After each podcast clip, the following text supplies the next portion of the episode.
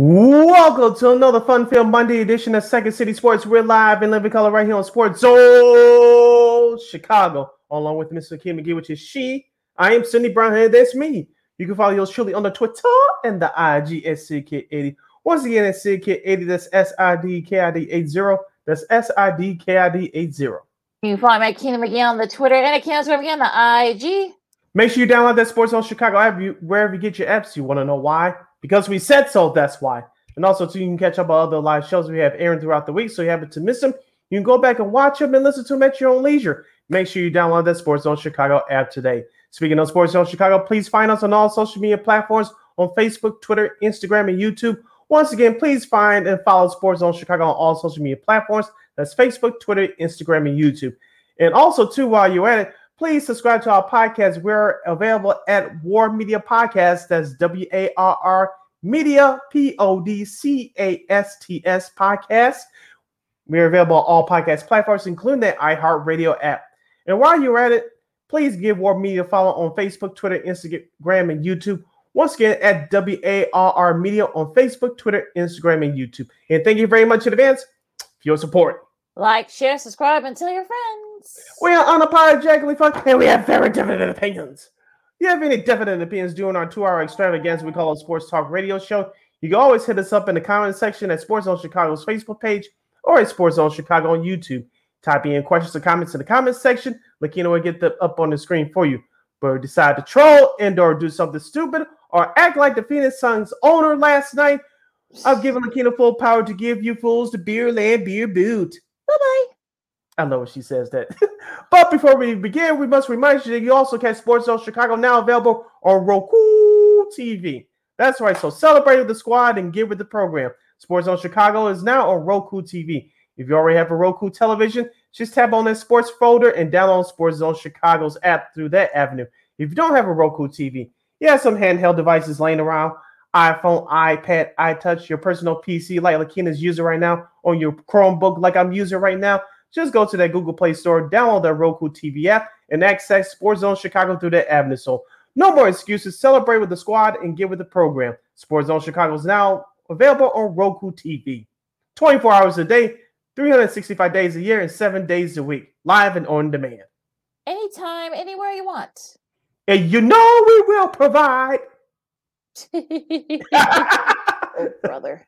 All right, Lakeena, let's kick off this Monday edition of Second City Sports by discussing baseball. We'll start out with our two local teams first, and we'll start off with the Chicago White Sox.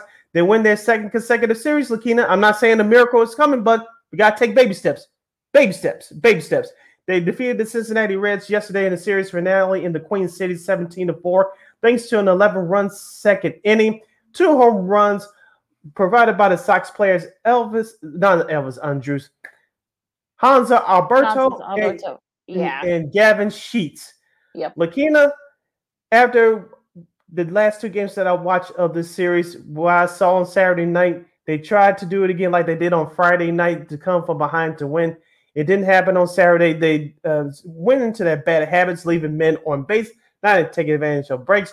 But yesterday, we saw the old Southside Hitmen do what they did 2 years ago when they won the AL Central. And as get runners on, hit home runs and get men across home plate. It was a beautiful sight to see. Even though Michael Kopech decided not to show up in the next couple of innings, giving up solo home runs, it was sort of nice. It was great to see that White Sox offense finally busted out. Hopefully, they can continue this this week as they go to Kansas City to play the Royals for four. Bravo! Bravo! You scored 17 runs. Yay! Good for you. And we know how this team is. They can go. They score 10, 12 runs one night and spend like the next four games, score like 5 runs. So I'm like our girl Dionne Miller from ABC7 Chicago and of course ESPN Chicago. Let's in front of the show. In front of the show, of course. I'm kind of at that point where like, okay, yeah, you look. I think every team does it at least once in the season. So I think the White Sox might have used up their chance there. But like, okay, great. okay, that's nice. I mean, look, you know, you're a little bit better than Cincinnati. Whoop-de-doo. I mean, look, I'm not that there yet. I mean, look, I know that, look, they looked good, you know, on Sunday, but they didn't look great on Saturday. And look, I'm kind of at that point, but wake me when they win 10 in a row. Wake me when they actually get back on track. They're still 7 games back in the AL Central. That's probably the old. There's only going to be one team coming out of there. So, you know, whatever it is, they better get into it because, you won 2 series in a row. Okay, yeah, good for you. But let's see if they can keep back into that. Now, look, Kopech, it wasn't his best outing, but look, luckily for him, the offense, that was always a problem with them. We have a good showing, and then the offense wouldn't show up. So in this case, the offense kind of were ahead of it, and that's fine. But look, I mean, okay, Alberto had 4 hits, a career high 4 RBIs. Okay, yeah, you scored 11 in the second inning. Okay, that's nice. I just need more consistency from them, and that's been the problem with this White Sox squad. I mean, I just, like I said, I'm not there yet. I'm not a believer yet. So I would say, look, wait me when they win 10 in a row, and then I'll probably get excited.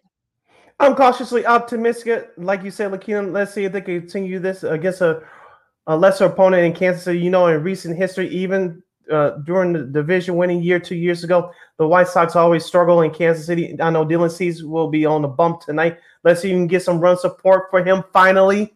I was saying to myself yesterday, say at least have those runs for Dylan Cease tonight. We'll see what happens with that. But a couple encouraging signs that I took from that series that wrapped up yesterday. Andrew Vaughn is finally back on track. I know he's been struggling over the last week and a half. He had a couple big hits yesterday. Eloy Jimenez was starting to hit, but of course now he's injured. He had a surgery on his adductor. He's going to be out 4 to 6 weeks. But Lou Bob, a.k.a. La Pantera, a.k.a. Luis Robert Jr., he's starting to hit the ball very well right now. So remember about a week or so ago, Lakeena, we talked about his lack of hustle against the Tampa Bay Rays, and he got benched for it, and rightfully so. He's responded ever since the benching. So let's hope he can keep up his hot swing of the bat as well. I know he had a big home run on Friday in that series opener against the Reds.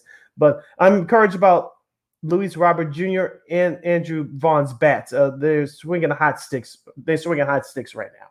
Consistency. That's all I asked for this White Sox squad. And I'm not there yet. So like I said, you're going to Kansas City, which has been, unfortunately, recent years a house of horrors for them. So we'll see what happens in these next 4 games. Like I said, win 10 tomorrow, and then I'll look at y'all. But right now, okay, yeah. You'll be like, guys, you go wear something silly on there. Yeah, I mean, look, 17 runs. I mean, I'm like, okay, yay, whoop-de-doo, yay. Look, I mean, that's time for a franchise record. You're scoring that many runs in the inning. So, I'm okay, great. Yeah, okay, yeah. Everyone does at least once in a long season. Okay, big deal. So, again, I'm not there yet. So, look, like I said, wait me when they win 10 in a row. Now going to the north side, a little bit more encouraging.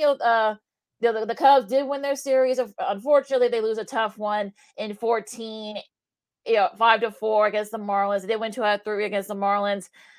But on a Alizé balk, which was not a balk. I don't know what the heck that home plate umpire was talking about, but okay, whatever. But but even still, I mean, look, he had a solid show. Nick Mandrigal had a 2-run single in that Saturday game to help win Saturday night's game, and then you had a couple of great pitching performances. So look, they think the Cubs had a chance to sweep the series, but look, I guess you could say baby steps here as well. They're back to. They're back at 500 again. But look, if you're the Cubs, you gotta be feeling pretty good right now. It looks like Kyle Hendricks is sort of like his way to coming back. He might be back in a few weeks. I know he has a rehab start. He had a good rehab start over the weekend. So I'm kind of encouraged here that they play the Cardinals, who are suddenly terrible. So we'll get to them in a second. They haven't been playing very well. They haven't had a good start to the season. But look, I think if you're a Cubs fan, you gotta be feeling pretty good where you're at right now. What about hashtag Mash Mervis, aka rookie Matt Mervis? He had a couple of RBI in his first hit on Friday. He had an RBI, which helped the Cubs win the first game of this series. I know he had another big RBI over the weekend. He's making a difference so far in that lineup. I'm not saying he's going to win Rookie of the Year. I'm not saying he's going to go for NL MVP. It's way too soon for that. So I'm a be reasonable here. He's made a difference in that lineup right now. I know this it says a couple things about that move, Lakeena. We didn't get into it on Friday. I'll mention this now. One that says Nick Magico, who was not sent down. You notice he stepped up his game these last couple of days, especially at the plate. Number two, Eric Hosmer. You're a nice guy and all, but this says bye-bye to you, which we knew that this was coming whenever Matt Mervis was going to get called up. So those are two things I took out of that Matt Mervis being called up the other day.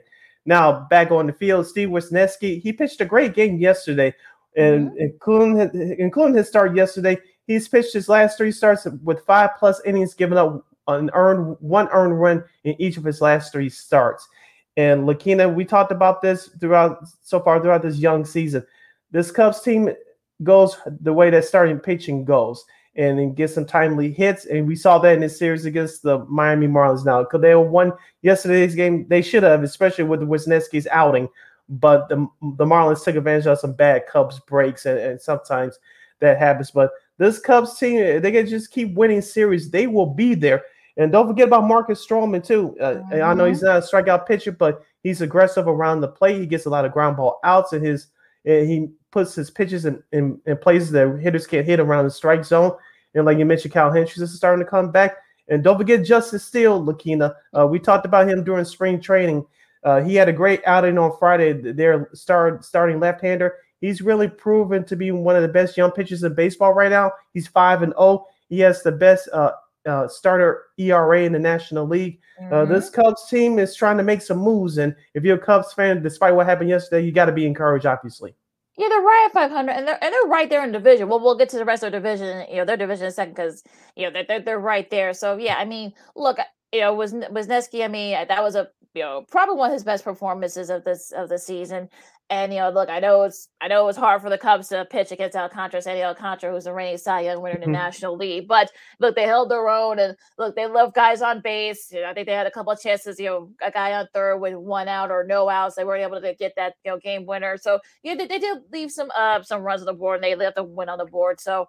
It sucks, but look, that happens. But I think if you're a coach fan, you gotta be feeling pretty good where you are right now. I think Mertz has been definitely a big, sort of a big boost for them. And look, sorry Eric Hosmer, but I think our buddy Mark Silver from ESPN 1000 sort of kind of like said, you're a nice guy and all, but you gotta say bye-bye to you. So it'll be interesting to see what happens with him as it gets closer and closer. We'll see if they call out Christopher Morel too, because he's been hitting the ball pretty well to a AAA as well. So I'm kind of optimistic where the Cubs are right now. They have like I said, they have three against the Cardinals starting tonight. They go after that, weekend they play Minnesota, so that should help them a little bit. Gets a little bit tougher after that. So again, try to get these wins as much as you can and try to stack up these wins, because it does get tougher as we get close, get it further and further into the month. So we'll see what happens. I think you got to be feeling pretty encouraged if you're a Cubs fan right now. Yeah. So the only other thing that would be concerning if I was a Cubs fan is their bullpen. We know that Michael Fulmer is not their closer. Is Boxberger their closer for right now until assuming that they're in contention there, that GM Carter Hawkins and Jed Hoyer, they make a move around the trade deadline to get a closer or get a solid bullpen arm in there, because that's the only thing that's really holding this team back right now is a solid bullpen arm. I know I'm not going to say they're doing it in a mash unit, but they're trying out some guys to see who can stick right now. They've done a decent job overall, but they really got to get that closer roll down solid and patent and do it ASAP. Yeah, hopefully Jed Hoyer and Connor Hawkins can kind of be find somebody maybe in the trade deadline, make it that middle reliever and get that proven closer to sort of like. And that's really, if you can say that's the one thing the Cubs, have had problems with, is because of that, middle relief. So we'll see what happens. But, I guess, look, you got to be feeling pretty good if you're the Cubs right now. So we'll see what happens with that. So we're going to take a really quick break. We're going to talk about the rest of the MLB. Some interesting things happened over the weekend in the loss of one of the all-time greats. And if we got time, we'll talk some NBA playoffs as some really interesting things happened over the weekend. And a little bit of a testy, got a little testy in Phoenix last night. Well, we'll tell you. Don't say. Just a little bit. We'll tell you about that. A great performance from one team, and a really bittersweet moment in one game as well. So, Lakeena McGee, Cindy Brown, Second City Sports on SportsZone Chicago. More baseball and NBA playoff talk coming up right after this. This year, my mom got me the perfect bag for back to school. These colorful binders help me stay organized. These headphones are just what I need for studying. These new sneakers are just what I need for the new year. This jacket is a real must-have. My parents got me the skateboard I wanted. It's pretty cool. These scissors really come in handy in art class. These colored pencils, too. These new socks, they can be a real lifesaver.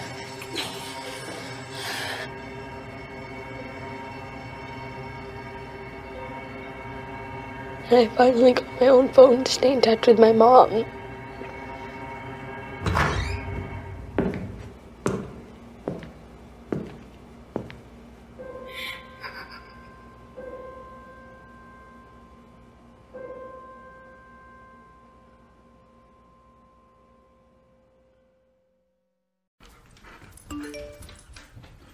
Trisha's having a sleepover tonight. Can I go? I wonder about Lucy's friends. What should I say? I know you're only 10, but one of these days a friend will offer you a drink.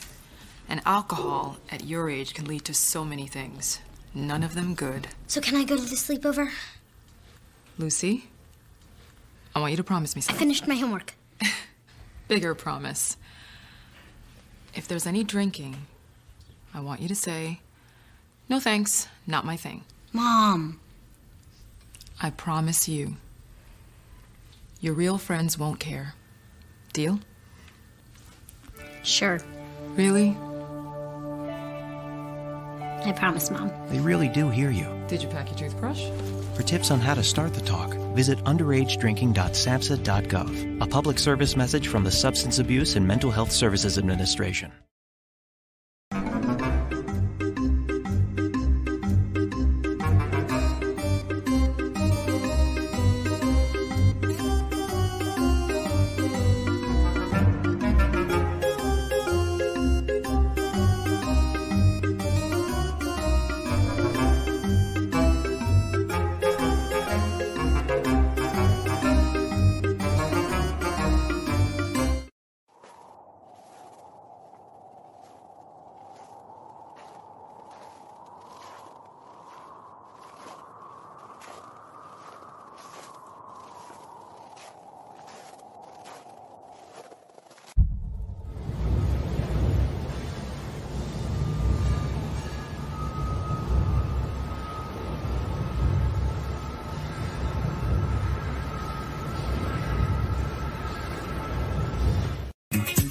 Hey, this is Dr. J, and I listen to Sean and Maya in the morning.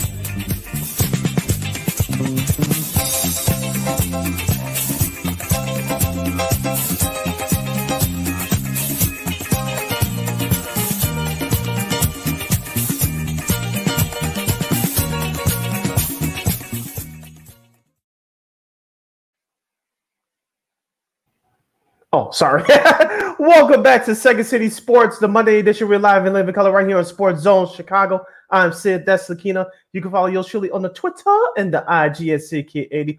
Once again, at SidKid80, that's SIDKID80, SIDKID80. Say that 5 times fast. You can follow Lakeena McGee on the Twitter and KXRB on the IG.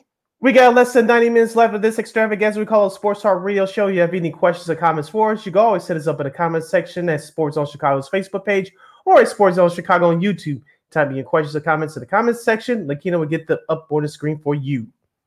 All right, so let's talk about the rest of the Major League Baseball. What caught your eye this weekend? Your Seattle Mariners taking 2 out of 3 from the Houston Astros and sending them to 3rd place in the AL West. Yeah, Bryce Miller had a great showing on Saturday, and you know it's definitely. I think there's a series that they really needed, especially since I know Houston's had their various issues with injuries and such. But I think you know taking 2 out of 3, I think this is you can only hopefully this is just a start of something. There you know, so I'm very optimistic about my Mariners right now. You know, they had a solid showing on the bats. Like I said, Bryce Miller had a great outing on Saturday. So I feel like, we're starting to get there a little bit. I know that Texas has still been playing very well. I know the Angels are starting to kind of fall back to earth a little bit. So, but look, I'm optimistic with my Mariners. So I'm feeling pretty good about them. Now, Oakland, unfortunately, they got other issues going on. I'm sure we'll get to that in a second. Well, yeah, we'll get to the Oakland's issues in a second. But on a somewhat sad news, of course, Vida Blue, a three-time World Series champion with the A's, won the Cy Young and MVP too during one of those spans. In that span, with when Oakland won 3 in a row during the '70s, passed away early yesterday morning. I saw all the pictures. I know Dave Stewart was, Vida was one of his mentors growing up, of course, also to a great starting pitcher for the A's as well, among other teams. And just a really, one of the all-time best pitchers. And I'm glad he's finally getting his due, it feels like. So, I know that it's been a rough weekend for the Oakland organization for various reasons. We'll get to the other reason in a second, but but this is on a serious note, this is really sweet. And I'm sure once they get back to Oakland, they will honor him. I know his family will be there and such. So, but it's sort of definitely a tough weekend for Oakland. Yeah, we talk about Black American pitchers. We don't see that many anymore, but we saw a few more of them with us growing up, looking even through our parents' generation. You talk about Satchel Paige from the old Negro Leagues, and of course Bob Gibson, of course Dave Stewart, as you mentioned, Dwight Gooden. Yeah, Dwight Gooden, and there's a few others that's not rich. This is a bad thing. Yeah, who should be in the Hall of Fame in a few years. So. You talk about countless others as well, but Vida Blue, like I said, really didn't get his due, and I don't know why. He was never known to be a bad guy or anything of that stature. So, and like you say, I'm glad he's finally starting to get his due, but unfortunately, I had to take death for him to do that. I don't know if it was on MLB.tv or on YouTube, but I was watching a segment. You remember we honored this show a few months ago, This Week in Baseball. Yes. And after he retired, I don't know if you saw this, but if you haven't, people go look it up on YouTube. He got married because he played for both San Francisco and the Oakland A's, and he played for Kansas City as well. He got married at the old San Francisco Giants Stadium, Candlestick Park. If you're a Chicago fan, especially if you're a Bears fan, there's a House of Horrors outside of 1985. For the House of Horrors for Chicago teams. But back to Vida Blue. Vida Blue got married on that field, and it was a sellout crowd, and he wanted to honor his wife and honor the organization that took him in. So I thought that was a very cool move. So those of you that haven't seen it, I think go to MLB.tv or just look it up on YouTube. Vida Blue gets married at Candlestick Park. I believe it was in 1988 or 89, so I thought that was a cool moment. Of course, he retired after that. So this is after he retired. So, but like you said, he really didn't get his just due. I don't know why, but unfortunately, he had to take death. But I'm glad he's getting his flowers now. Yeah, I know he dealt with some demons. Of course, he was very honest with that. I know he dealt with cocaine and all that. And I know he was suspended for the entire '84 season because of that. I know, but he was clean and sober for years. I know that he spent a lot of time with that organization still. So I think that kind of, manifested everything. And, he's definitely, again, he's definitely one of those pitchers, especially with black pitchers. And unfortunately, we don't see a lot of that anymore. Of course, you got Marcus Stroman, among many others, but there aren't that many. So he was one of those guys. Like, he was one of the main reasons why Oakland won all those three World Series from 70, 72, 73, and 74. So, it's been a tough go at it because I think a lot of those guys on that team besides him are no longer with us. So I'm sure that we'll honor because it's coming into that the 50th anniversary of the 73 team that won. So I'm sure there's going to be a lot of places because Oakland needs something, but that's a whole different situation. Yeah, don't forget Hunter Green too, who the Sox beat on Friday. He's another Black American pitcher for Cincinnati. I know he doesn't get as much fun because Cincinnati stinks, but he's another great young pitcher on the rise as well. Yeah, absolutely. So play for UCLA to play for Coach Lab at UCLA back in the before St. John's, I say back back in the early the mid 2010s. So before he went to baseball full time, but yeah. So rest in peace to Vida Blue and thoughts and prayers to him and his family and the Oakland organization. Now on the flip side of that, Glen Kuiper, who is Kuiper. Kuiper, that's how you say his name. Kuiper, A's broadcaster you know, during that series against Kansas City, he and Dallas Brain, of course, they do television for that. They visited the Negro League Museum. Unfortunately, when he said it, it didn't come out. It was not. He didn't say Negro. I'm not going to say the word, but you know which one I'm talking about. Y'all know. Mm-hmm. Y'all are pretty smart. He's been suspended. I'm going to go out on a limb and say that that's not the first time he's used that word. Because you don't say it, you know, you don't have a Freudian slip like that if you don't use that word often. I don't want to go in too deep into it. I just want to kind of make our piece known about it. I'll just say my piece that you can, you know, take from here. But yeah, he should have been fired. I'm sorry. Usually, I'm all for giving people second chances, but you don't. It's something about playing, you know, in Kansas City where I guess, you know, broadcasters go to, you know, kill their careers. I guess we saw what happened with Tom Brenneman and that whole situation a couple of years ago, and then now this, you know, with Glen Kuiper, it's just terrible. And the fact that Dallas Braden, I know he kind of tried to sort of like move him, but without knowing that it was going to go viral and such. But yeah, it's just awful. And yeah, well, we'll just, you know, I know they won 2 out of 3, but against the Royals, but that was just terrible. Yeah, it's the power of social media, Lakeena. And even if it wasn't for social media, if this would happen like 10, 12 years ago, Glen Kuiper would still would have gotten into trouble. But the way the information moves quickly, Lakeena, you know, and I know, and that's what happened with Tom Brenneman as well. As soon as people take clips of it and put it on social media, whether it's Facebook, Twitter, Instagram, YouTube, people run with it, and information gets out quicker. It's not like we found out 2 or 3 days later. And organizations trying to cover their tracks. This came out immediately.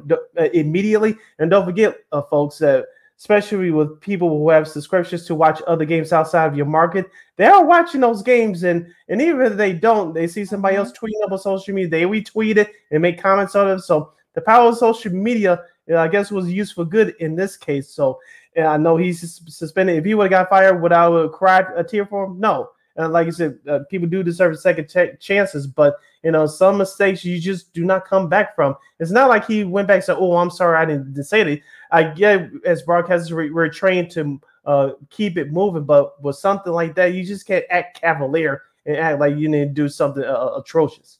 That's just me. Yeah, he didn't apologize to those 6 endings, so you got to think that someone probably told him that. You know they did. Someone told him in his ear. Yeah, you may want to address this. So we'll see what happens, and I know he's suspended right now, but, you know, it is what – child. Okay. Moving right along. Toronto swept the Pirates, and I have to say they kind of dominated that whole series. I mean, they outscored Pittsburgh 22-3.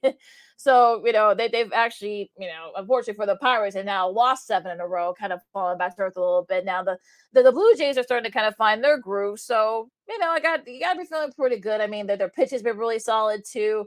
And look, I feel like they're starting to kind of heat up. I know Mitt Merrifield, I think, you know, hit his first home run this season. I think he had like about 6 RBIs during that entire series. So, like, you know, the Blue Jays are getting hot. Yeah, and we speaking of the AL East, that's very competitive. What about the Baltimore Orioles? They take the first game of that series against Atlanta on Friday. I watched that game. As we said before, Lakeena, I'll keep on saying that Baltimore offense is fun to watch with Adley Rutschman, Gunnar Henderson at third base, and Cedric Mullins being the leadoff hitter at the top of that lineup.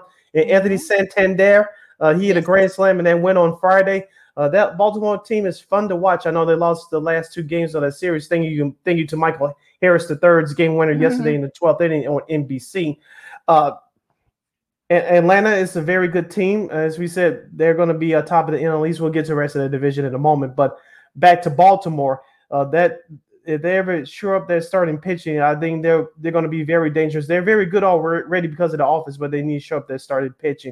Now with Boston, they take 2 out of 3 in Philadelphia. It looks like the Red Sox's offense has started to come around too, and we'll see what happens. Because remember, around this point last year, they were one of the top teams in the American League. Of course, injuries decimated that team, which ruined their season. So we'll see what happens with Baltimore and Boston.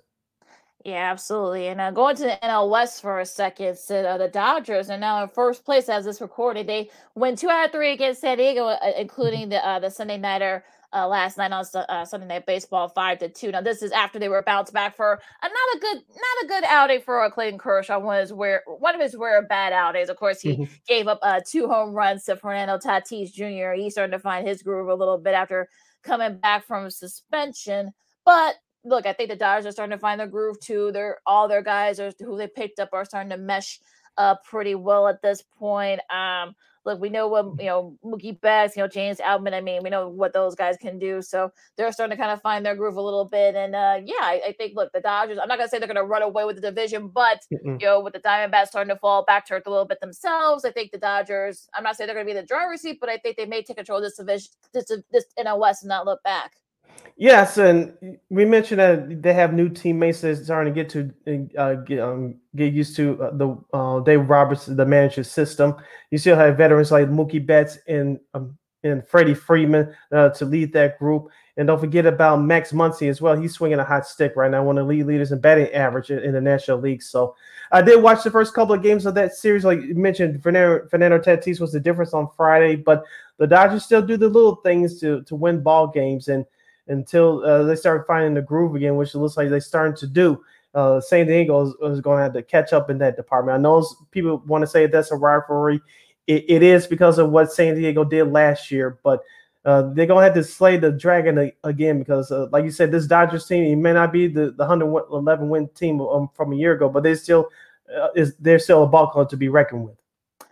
Absolutely. And like I said, going back to National League Central real quick before we do the scheduling, I know the Pirates have lost on the road, like I mentioned, including being swept by the Blue Jays.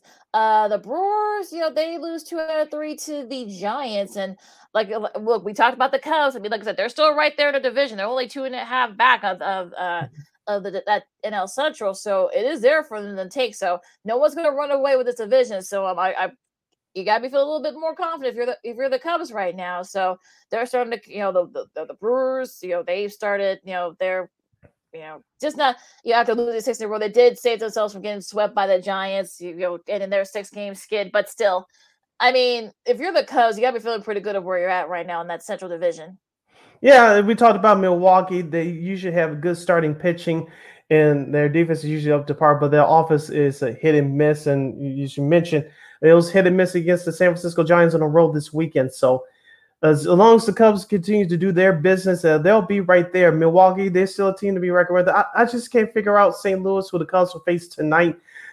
I still have made that slight belief that the Cardinals can turn it around. Usually they're not this bad, especially to start off a season. But like you said, they're right there. No one's going to – we said this before the season, despite St. Louis' struggles, that no one was going to run away with this because – there's not a dominant team in this division. But as I said before in our last segment, if the Cubs just continue to win series and play slightly above 500, they'll be in this thing. Absolutely. So we'll see what happens in that division now. Going into this week's scheduling real quick. Lakeena, back to the American League for just a moment. The Yankees, Garrett Cole had a good start yesterday. They blew a 6-0 lead. Tampa Bay comes back to win that game 8-7, and they take 2 out of 3 for the Bronx Bombers. Yeah, injuries. You got to think. Remember, Aaron Judge is out right now, so I'm hoping that look, they're in last place in their division right now. I'm talking about the Yankees, so and barely above 500. Yeah, so they better try to get it together and see if they can kind of try to salvage something before until Judge is able to come back. But yeah. It's not looking good for the Bronx Bombers right now, so we'll see what happens there. Now, finally going into the schedule for this week. So, series starts today. You got Detroit and Cleveland. Then you got Tampa Bay and Baltimore. That should be a fun one in the AL East. Colorado and Pittsburgh. Pittsburgh hoping to stop their slide. Oakland and New York. Maybe we'll see if they can. New York can try to get try to start turning the corner a little bit. The Sox and Kansas City. And also, too, you got the Dodgers and the Brewers. That should be a fun one. Yeah, the rest of the series that are starting tonight, of course, the Cardinals and the Cubs at 6:40. Those of you nationally can watch that game tonight, Monday on MLB Network. Other series starting tonight, Houston at Los Angeles to take on the Dodgers. The Miami Marlins will visit Arizona to take on the Diamondbacks. Lakeena, Seattle Mariners will host the Texas Rangers in the first-place showdown in the American League West. Who would have thunk that? The Rangers are 20-13. The Mariners are 17-17. And, of course, the Washington Nationals will go by the bay to face the San Francisco Giants. of the series that are starting tomorrow, Tuesday. We'll have the New York Mets traveling to Cincinnati to take on the Reds.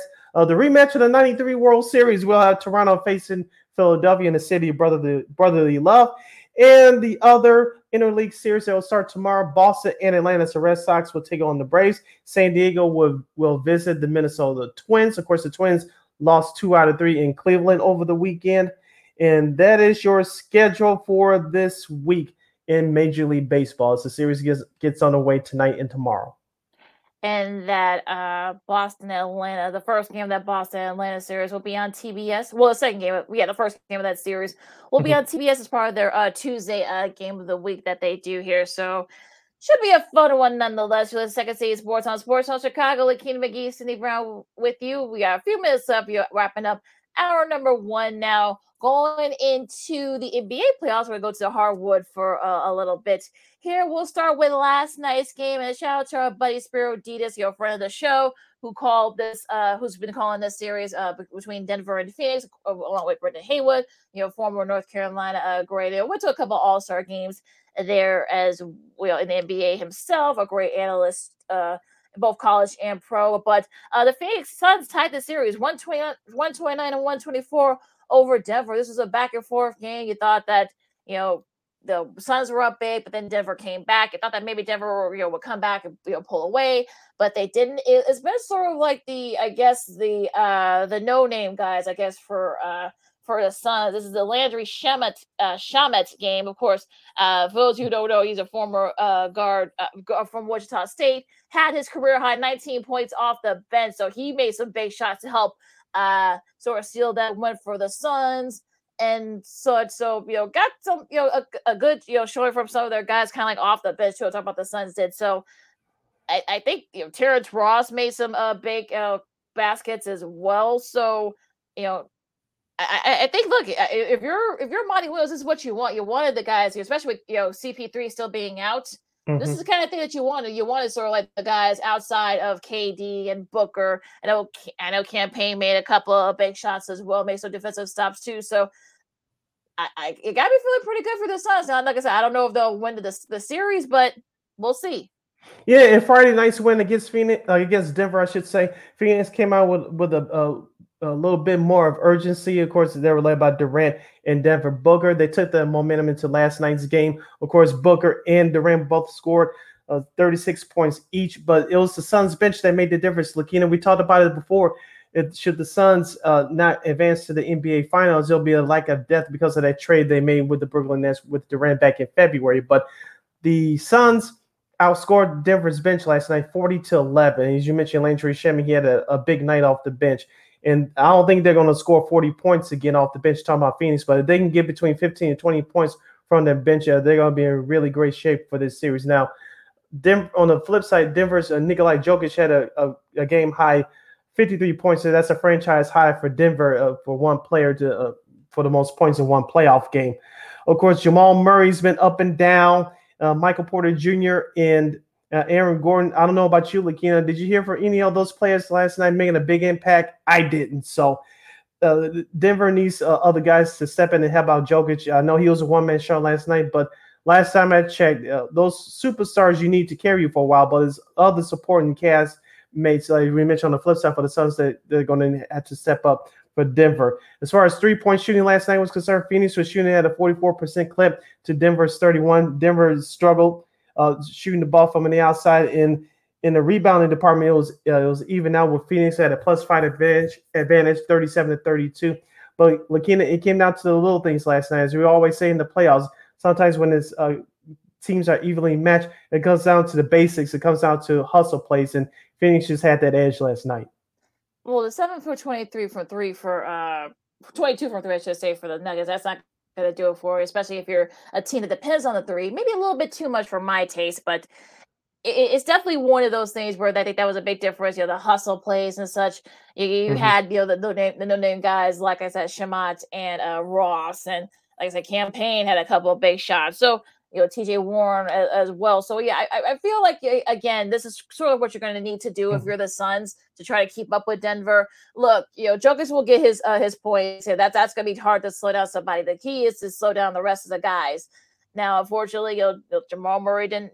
He had 28 points, but he could have done more from three. Eric Gordon, where was he those last few minutes? Michael Porter Jr., same thing. So it just wasn't there for the Nuggets today. So now it's going to be last night I should say. So now it's going to be a best of three, and it's going to get interesting to see because both teams held serve at home. We'll get to the schedule, probably not till after the break, but. It's going to be interesting to see, which someone's going to have to maybe steal a win on the road. And I think that's probably the only way they're going to have to do it to win this series. So, Jokic's 53 was the fourth most in the loss in NBA playoff history. It's also the most in the regulation loss in playoff history as well. So, look, like you said, Jokic will get his shots, but, the other guys have to step up. And that didn't happen last night. I want to ask you a question, Lakeena, as Game 5 takes place, I believe, tomorrow. Mm-hmm. The way that Phoenix played in Game 2, what percentage of chance would you give them to steal a game in Denver? Because they came close in Game 2, but yes, no cigar. Did. What percentage would you give them to steal and win tomorrow night in Denver? I think they have like a 60. I'll give like a 50-50 chance because we've been saying, in the playoffs, it's all, things change. Narratives change very, differently, throughout. So like they were close in Game 2. I think they left that, they could be up 3-1 right now if they didn't, get cold late. So that's really going to be the key here. And I think, look, like I said, someone's going to have to win, steal a win on the road. So that's really going to be kind of like the thing here. And probably another thing, real quick before we move on to the Thrilling Suns Celtics game from yesterday, but. Apparently, Jokic got into it with the Suns owner, Matt Ishbia. I think that's how you say his name. I don't know how you say his last name, but Matt Ishbia. Apparently, he got into it. Of course, I guess I saw through the rise that that Jokic will not get suspended, which is probably a smart thing, I guess, since apparently Shiba kind of initiated the whole thing. But what do you think about that whole thing? That whole thing was just weird to me. Yeah, I get it. You're a fan. You're trying to get into the game. You're cheering for your team. Jokic just asked for the ball. That's all that was. But as Charlamagne, the guy from the Breakfast Club radio morning show, the donkey of the day, it's not the Phoenix Suns owner. It was the fan that was standing behind him that shoved Jokic thinking he wasn't going to get caught. You were the donkey of the day. And he got ejected, and rightfully so.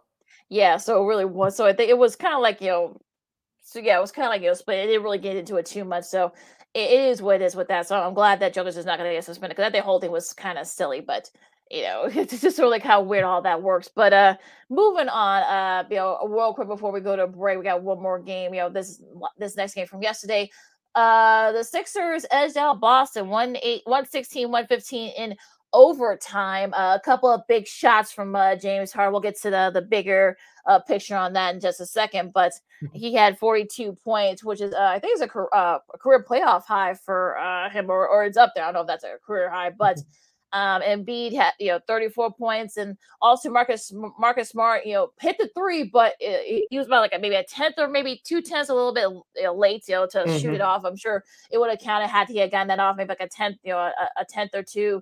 Or sooner, but now with that said, they're tied at 2, and the Sixers were up big. Unfortunately, the Celtics came roaring back. That clock definitely saved, probably might have saved Doc Rivers' job, I think, because for the time being, yes. Had the Sixers lost that game, who knows? I'm sure Philadelphia would have gone, berserk. So thankfully, Harden was able to save the day for Philly, and look, they're tied at 2 going back to Boston. Unlike in games 2 and 3, Lakeena, what did you notice about James Harden? Because I noticed something very quickly that he didn't do in the last 2 games. I want to ask you before I give my answer. He shot the ball? Well, no, then he drove the ball to the basket. I know he's a different player now since he's getting older. I know he's lost a half a step, but you notice, especially during that first half, he was being aggressive, driving the ball to the basket. He was being a playmaker and looking for his teammates, and which also helps Joel and Embiid as well. I know both those guys scored over double digits in terms of points in the first half. I think James Harden had 21, Joel and Embiid had 19 in the first half. But James Harden was being aggressive. Outside of game 1, we haven't seen that in this series from him until yesterday. So if James Harden gets the green light to get aggressive, this Philadelphia 76ers team is real dangerous. Now, they got away with murder yesterday, only scoring 11 points total off their bench. But so if James Harden goes being as far as being aggressive, taking his game to the basket, instead of just settling for that jump shot all the time, Philadelphia is a much better team. That's one thing I noticed from Philadelphia's side yesterday. On the flip side for Boston, they went through droughts from not shooting the ball very well, but one thing they do operate very well, and we saw this last year on their march to the finals, they turn up their defense, especially in the late stages of the game. You saw that yesterday with them forcing overtime. Yeah, and those that was the second. Both the Sixers wins came from Harden's go-ahead threes. Of course, he joins Rashard Lewis and Robert Horry as the third player in the last 25 seasons with to do that in the last 20 seconds of their final possession. Also, to John Howe, of course, this video has gone viral. He was one of the victims of the Michigan State mass shooting that happened a couple of months ago. He's now paralyzed, but he is alive. He's a big Harden fan. Harden said that he wanted, him to come. I'm talking about John to come on. Invited him to one of the playoff games. He was there yesterday. He signed his game-worn sneakers to give to John, and it was a really sweet moment. And then I think he gave him a jersey too. I think his jersey too. So, and a couple other goodies as well. So that was a really nice moment for him, and of course, in a very dark, time for him. I'm talking because he lost a couple of friends were injured during that whole thing, but. That was a sweet moment for John and for Harden to share. That was a really sweet moment. Now, as far as the game itself, I mean, look, the Sixers got away with that. Oh, we have an 11 points scored off the bench, but they really need to get their bench guys. We'll get to that in a little bit after the break, but because we got to take a quick break, of course, we'll talk about the other two NBA playoff series going on right now. Of course, we'll talk some NHL playoffs as well. Might be seeing some upsets here. Ooh, we'll see, but a lot to do still. Coming up next, Lakeena McGee, City Brown, and our girl Christine Manika for KXRB's having a rare Monday appearance. So rare Monday appearance, yes. Very rare, yes. So we're going to have Veronica get her thoughts on some of this stuff as well. So Lakeena McGee, Sydney Brown, Second City Sports on SportsZone Chicago. More fun coming up in hour two. We're after this. No, I don't know though. I'm scared.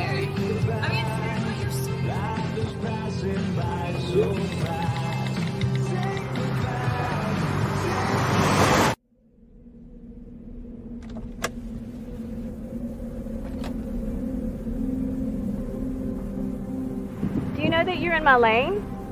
No, not at all. Are you not paying attention? Are you texting? I was just checking in with my mom. I was telling her that I thought we'd be home by 6. It's okay. There's enough time. Just pay attention. I'm not even halfway through my text. There's no way. I'm not even going to look up. My babies are in the car. You have to pay attention. It's just supposed to be a quick text. I'm so sorry.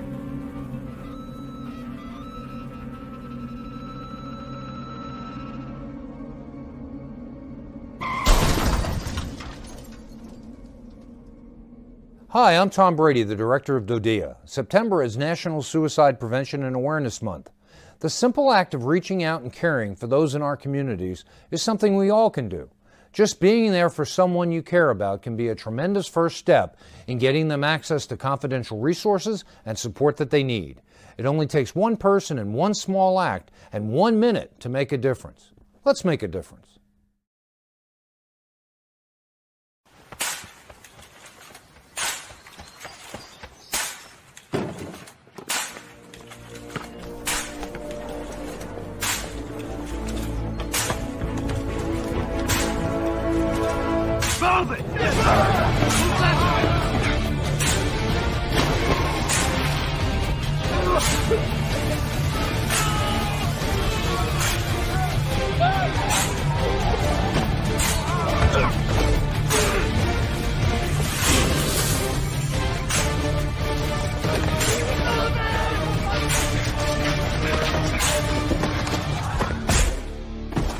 Many will hear the calling.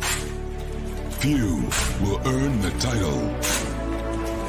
United States Marine. The few, the proud, the Marines.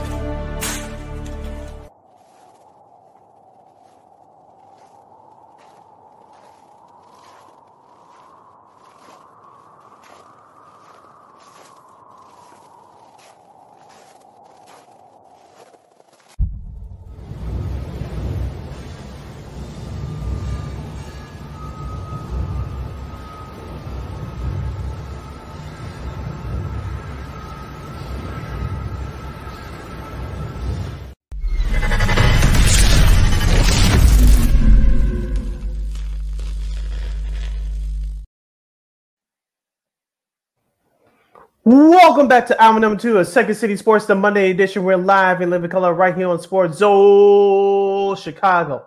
I'm Sid. That's Lakeena. You can follow yours truly on the Twitter and the IG at SidKid80. Once again, that's SidKid80. That's SIDKID80. That's SIDKID80. You can follow me at Lakeena McGee on the Twitter and at KXRB Radio on the IG. We have 55 minutes left or so left of this extravaganza we call a Sports Talk Radio Show. You have any questions or comments for us, you can always hit us up in the comment section at SportsZone Chicago's Facebook page or at SportsZone Chicago on YouTube. Type in questions or comments in the comments section. Lakeena will get them up on the screen for you. And don't forget, coming up later this hour, our girl from KXRB, Miss Christine the Queen Manika, will join us for her bi-weekly commentary of sports, entertainment, and more. All right, Sid, we're going to look forward to that. But, you know, going back to the rest of the weekend in the NBA, we'll start off with the Lakers. The Lakers dominating the Warriors. And I'm kind of like, these games have not been close. It was actually game one. You know, all the rest of the games since have been have not been close. In this case, Saturday was no exception, 127-97. The Lakers pound the Warriors. AD had 25. Steph Curry had 23 in a losing effort. Now, of course, you know, granted, Looney, you know, Kevin Looney was out, so that might have played a little bit of a part in this. But you know, even still, they got good contributions from some guys. Of course, you know, LeBron had 21. Also, D'Angelo Russell had 21. Austin Rivers had 10 points. So, you know, Dennis Schroeder had 12 off the bench. Also, Lonnie Walker the fourth also had 12 off the bench, I should say. So a little bit contributions for everybody for the Lakers, and that's been one of the reasons why they were able to pull this out and pound the Warriors. Yeah, we said this on the last few shows, including our last show last Friday, Lakeena. So goes Anthony Davis, so goes the Lakers. You need LeBron to be that facilitator and help chip in, scoring wise as your second or third leading scorer. If you expect LeBron James to put on a cape like he was in Cleveland the first time or even the second time, that's not going to happen because he's a much older player. Anthony Davis took advantage of Kevon Looney's absence, 25 points you mentioned, 13 rebounds and 4 blocks. And ABC showed a reel of this during the broadcast. I don't know if you paid attention to it, Lakeena, but did you notice that Anthony Davis played very well on the pick and roll, with something he's been struggling with throughout these playoffs? These playoffs, he played very well in the pick and roll, had a couple of steals, which led to some fast break points for the Los Angeles Lakers. And he's really stepping up defensively, not just in the paint, but defending the pick and roll. Also to D'Angelo Russell, he came out hot. I believe he hit his first 3 or 4 3-point shots, and which that helped the Lakers get off to a fast start. But he mentioned the contributions of the other guys, Austin Reeves and Dennis Schroeder. We've been begging for them to do that, and they did that on Saturday night. Yeah, I know LeBron, people made a big deal about LeBron not taking any field goal attempts, you know, in the first half, which is first quarter, I should say, was the first in his career. I think he might have had some other things going on. We'll get to that later on with Christine. But, you know, look, I think this is what you want. He finished up with 21 points, 2 for 4 from 3. And, look, I think the 3-point shooting was really the story. I mean, the Lakers shot 48.4% from 3, while the Warriors only shot about 30%. That's not going to do it for you, especially if you're a team like the Warriors that depend on the 3 a lot. So for me, I think that's going to be the real thing here and the real test. We'll see if Looney will be able to come back tonight.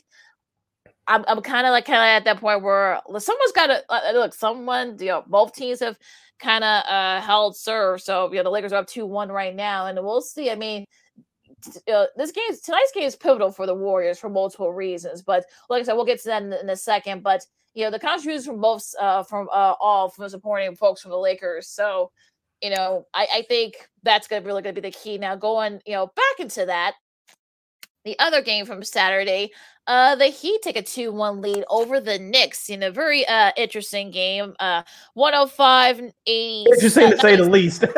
That was kind of like the whole thing here. 19 points. You know, the Heat beat the Knicks by 105-86. You saw a little bit of what the old Knicks Heat playoff series from back in the day. Of course, you know, all that was missing was Tibbs grabbing Bam's leg. That would have been hilarious, but you know, it is what it is with that. You know, Jesus. Jimmy Butler had another 28 points. Still, you know, doing it with despite a bad angle. Max Strus had 19 points. In relief from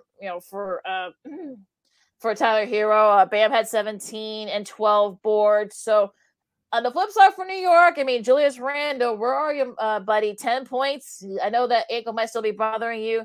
Now, Jalen Brunson, to his credit, with a bum ankle, 20 points, but was also 0 for 5 from 3. So you got to think that played a part in it as well. So look, this series could still go either way, but I think for people who thought that maybe they were going to, that this was the Knicks going to be an easy series for the Knicks, you're saying not so fast.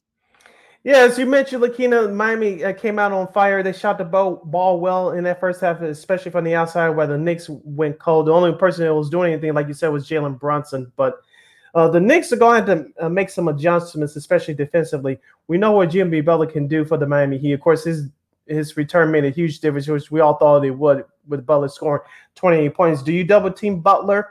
What do you do staying home with those other shooters with Matt Strus, Caleb Martin, and Duncan Robinson? Coach Tibbs for the Knicks is going to have to figure out something defensively. How are you going to defend Jimmy Butler? Will you constantly double-team him as soon as he gets the ball or what? They got to figure out something because we all know in the playoffs it's not about exotic schemes or anything like that. It's all about matchups and adjustments. So I get Josh Hart is your primary defender on Jimmy Butler when he guards him, but something's going to change the way they defend Jimmy Butler. What is that? I don't know. Yeah, that's going to be really good. Look, that's something they're going to have to figure out. I'm talking about the Knicks because if look, the Heat somehow win tonight and they go up 3-1, that's going to be a big hole for the Knicks to climb out of, especially when you got Brunson. That ankle still bothering him. You got Randall struggling. So I don't know. I mean, again, we'll see what happens. But I know quickly, I think he's been having trouble with his ankles as well. So where have I seen this movie before, folks, with Coach Tibbs, Coach that's a whole nother show in itself. That's a whole different episode. Whole episode right there. But yeah, I mean, look, I said, we'll see what happens. Like I said, some big, pivotal game tonight as well for the Knicks. So this is definitely a must win for them. No doubt about it. Now, going into this weekend in the NBA playoffs, of course, tonight, as I mentioned, of course, you got game 4s of both the Knicks and the Heat, as well as the Warriors and the Lakers. Do you see anybody tying their series tonight? If I would give a percentage of a chance for some team to tie a series, that's the Golden State Warriors. They've been through this situation before. You're staring down potential 3-1 hole. Yes, the Lakers outplayed you in their 2 wins, but you're still the Golden State Warriors. If Kevon Looney somehow finds some miracle to play tonight, that gives you a better chance of winning the ball game. But Draymond Green, outside of game 2, has made no impact in this series so far defensively. So I'm looking at for him to step up tonight, especially against guarding Anthony Davis, because my opinion is this: should the Lakers win tonight, I think this series is over, whether the Lakers win game 5 or not on Wednesday. But the Lakers win tonight, I think this series is over. We'll see. I mean, we'll see if Looney has been any updates on him. So we'll see. But like I said, Draymond does need a step up. I think his son will probably say the same thing because if he saw that presser from after. I just want a close game. I mean, that game was not, the last 2 have not been close. I mean, the first game was actually pretty close, but the last 2 have been just awful on either side. So just want a close game tonight. Same thing with Miami. I mean, we'll hope that Jimmy Butler, you can tell that ankle still bothering me. We'll be interested to see how he can keep up with that sore ankle. We'll see if guys look. Julius Randle needs to step up. It's that simple. So if I would say the Knicks have a shot to even the series, but if Miami, if they can't, get guys like Struss and Bam and maybe Kyle Lowry will find some fountain of youth. Gabe Vincent. I mean, look, there are a lot of guys out there that can kind of have big nights for the Heat. So if you're the Heat, you want to try to get 3-1. That way you can go to MSG and try to clinch it. So we'll see what happens there. Now, tomorrow's matchups, these are all these games are on TNT, by the way. Both tonight's games are on TNT and tomorrow night's games are on TNT. The Sixers in Detroit, both pivotal game 5s. That's Celtics. The Knicks. Well, the Knicks and the Heat are the first game, on that Monday, and of course, the Warriors and the Lakers. Now, the Celtics and the host and the Sixers, a pivotal game 5. That's at 6:30 on TNT, and also to the Suns and Denver, another pivotal game 5 on TNT at 9:00. Of course, our buddy Spiro Diaz had the call on that one. So, who will win these pivotal game 5s? I think the Celtics will win Game 5 because they had a chance to steal one yesterday. And like you said, they just ran out of time. They did everything right. It's just they ran out of time. So I expect the Celtics to win tomorrow night. And I expect the Denver Nuggets to win on home court tomorrow night as well. Jokic, as we mentioned, he scored 53 points last night, but he didn't get much help.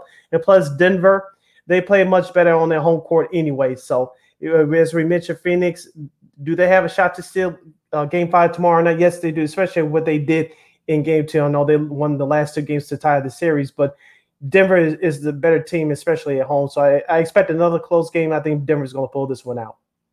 Like I said, it'll be interesting to see, but like, I think the Suns will win Game 5. I don't know why, because they were so close in Game 2, so I think there might be a chance there. But again, I think both these games are going to be close. It's really going to be to see who makes those big shots late, so we'll see what happens there. Now, again, TNT will have it again on Wednesday. Of course, a doubleheader. You got the Heat and the Knicks and the Lakers and the Warriors. Well, we won't know who will be having the leads by the time because we're recording this, so we'll see. And of course, on Thursday, you got Boston and Philly. Well, and Denver and Phoenix. We'll see what those two teams are. Game 6 for both those series. Yeah, we'll see where both these teams will be by then. So, but these games are going to be on ESPN on Thursday. So, Celtics, Sixers at 6:30, and Nuggets and Suns at 9. So, yeah. So that's your schedule for this week in the NBA playoffs. All right, you're listening to Second City Sports on SportsZone Chicago, the Monday edition. We're live and live in color. I'm Sid. That's Lakeena. Before we get to our girl, Miss Christine, the Queen Manika, at the bottom of the hour, Lakeena, let's get into some Stanley Cup playoffs in the NHL. Let's do that hockey, and we'll start backwards as we usually do. In the Western Conference second round playoff matchup, the Seattle Kraken take a 2-1 series lead over the Dallas Stars.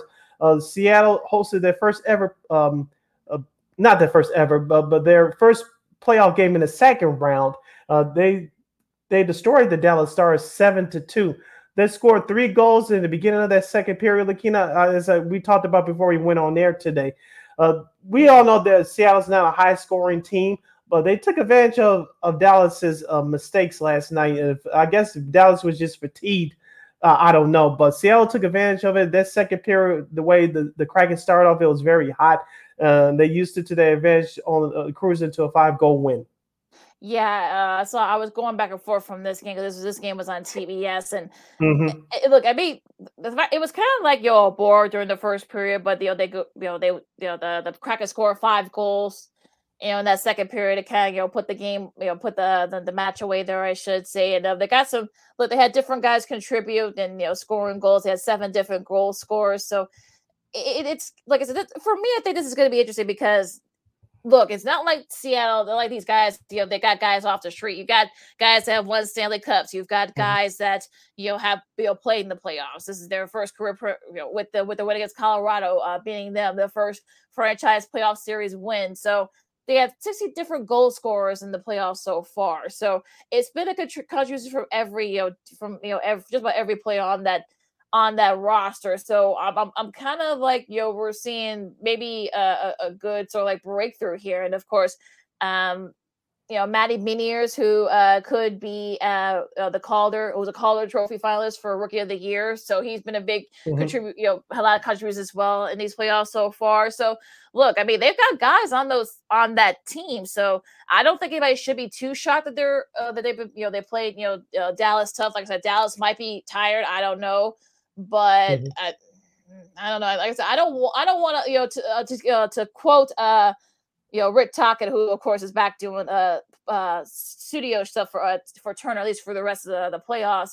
He said the best, games change every series. Games change, each time. So if Dallas comes back tomorrow and they they can kind of dominate and even the series, we'll see. But yeah, I mean it's definitely like I think we gotta take the Kraken pretty lightly.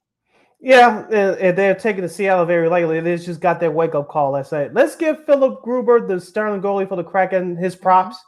He showed up, especially the last couple of games of that series against Colorado in the first round, to pull out that upset. He's been very good so far in this round against the Dallas Stars.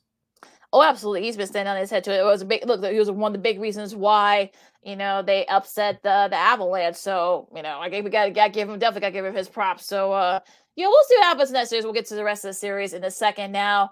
Probably one of the biggest surprises going to the Eastern Conference semifinals. You got the Panthers now up 3-0 on the Maple Leafs. And look, we saw Toronto, they won in Florida. Well, look, as they all say, be careful what you wish for. So the Sam Reinhart's game winner in overtime propelled the Panthers to take that 3-0 lead against the Maple Leafs. Mm-hmm. And look, I don't know. I mean, look, they've got contributions from all sides of their guys. Of course, you know, Reinhart, you got Anthony Duclair. Shout out to the brother, Anthony Duclair. Yeah, I know, right? He was here for a short time. Yeah, he did play for the Hawks for a little bit, you know, for like maybe like a couple of conferences. So he didn't stay that long, unfortunately. But he's making big contributions for the Panthers. And of course, Sergei Bobrovsky has been really solid too. You know, Sergei Bobrovsky, yep. Mm-hmm. Yep. 22 saves for him, and I think the Panthers might have a shot to win the Cup. I don't think you could have said that, but they were one of the last teams to get into the playoffs, so they're saying that, hey, you know what? Look, we're here, and look, don't get it twisted, folks. Yeah, call me crazy, Lakeena, but usually in all sports, you want to play your best. Carrying momentum going into the playoffs, and as you mentioned, that's what the Florida Panthers are doing.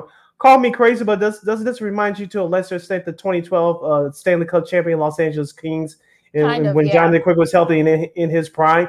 The Kings, I think they were the AC, and they almost swept every series except for the Stanley Cup final, and they beat the New Jersey Devils in 6. But I kind of get that feel from the Florida Panthers a little bit. I know they beat Boston in 7. Right now, they up 3-0 against Toronto.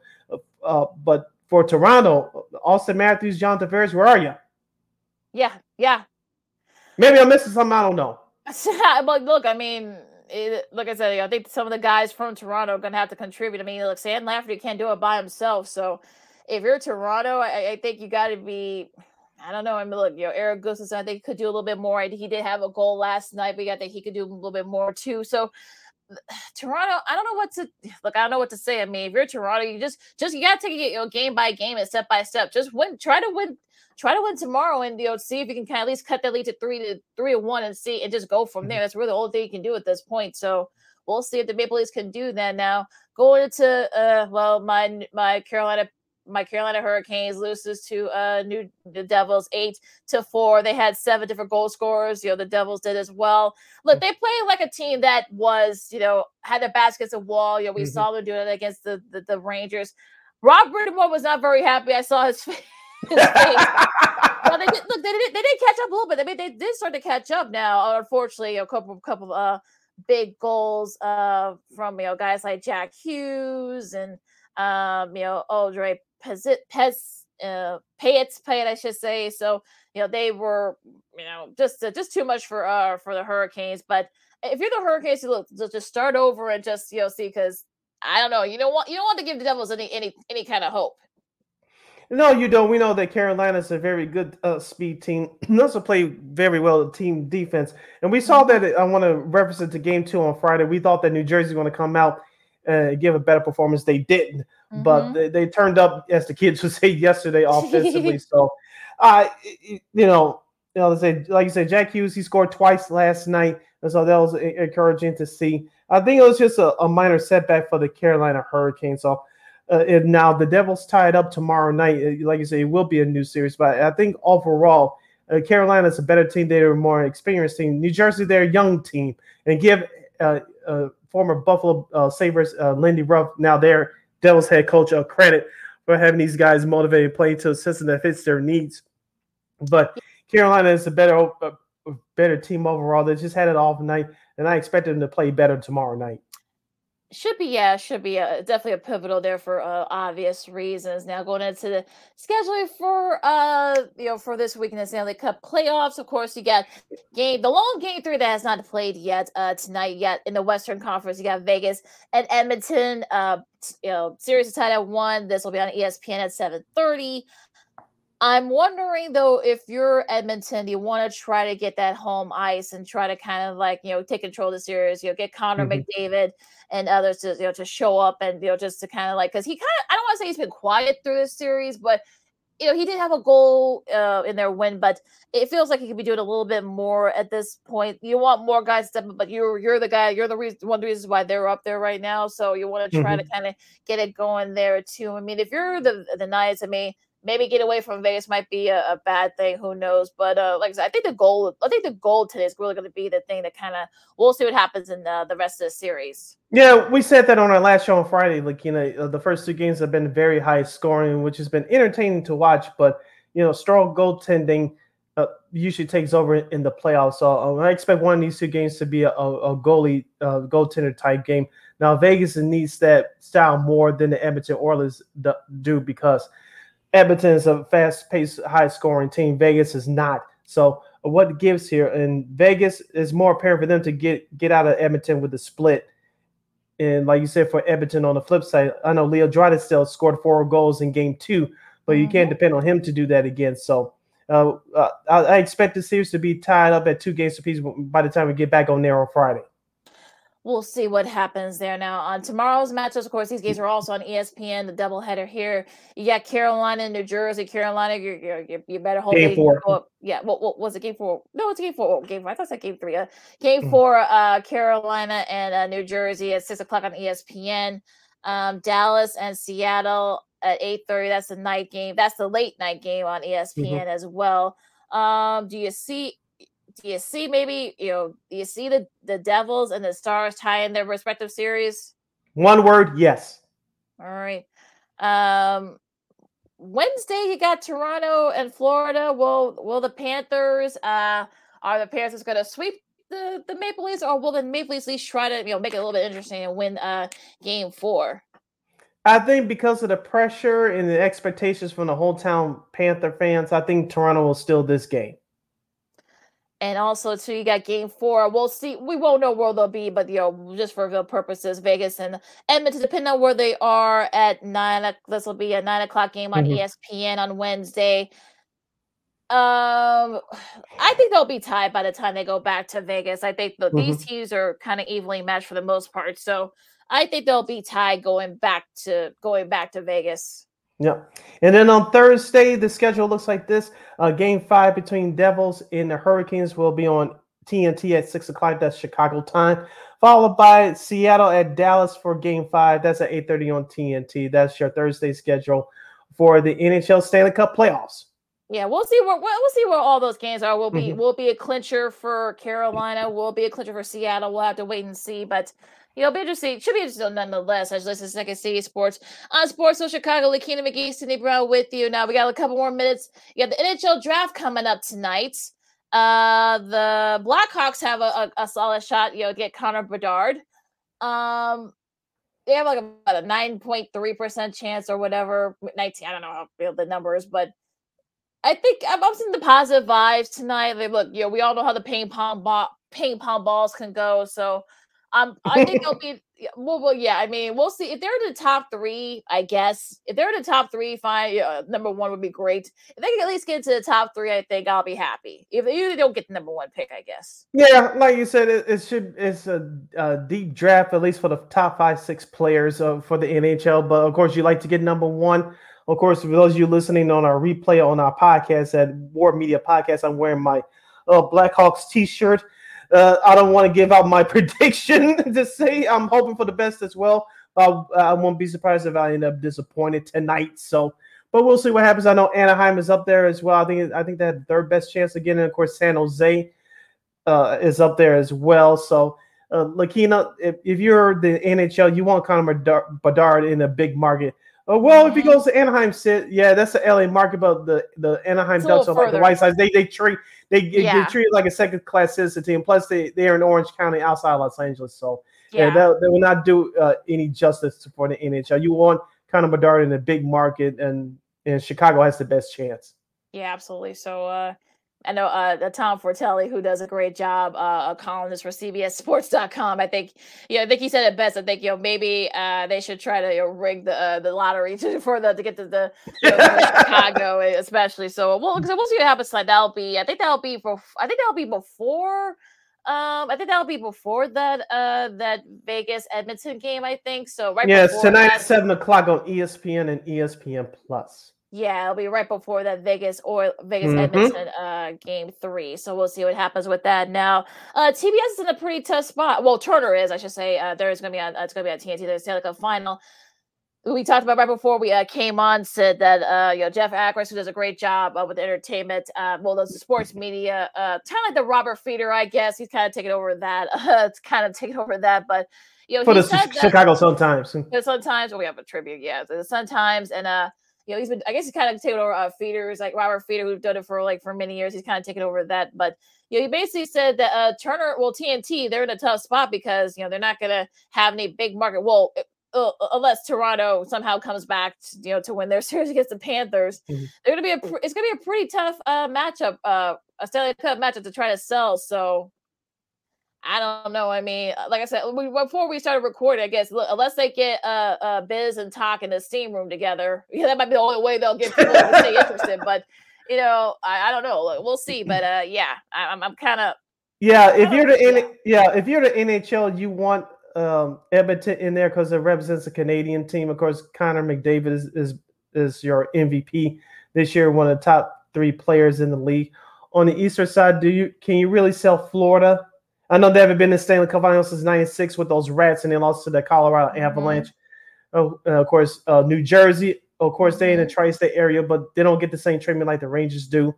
And, of course, Carolina, I know your Hurricanes, Lakeena, but can you really sell that to a casual audience in America? I'm sorry, you can't. Yeah. So I'm not saying anything new, but I know some diehard hockey fans don't want to hear it.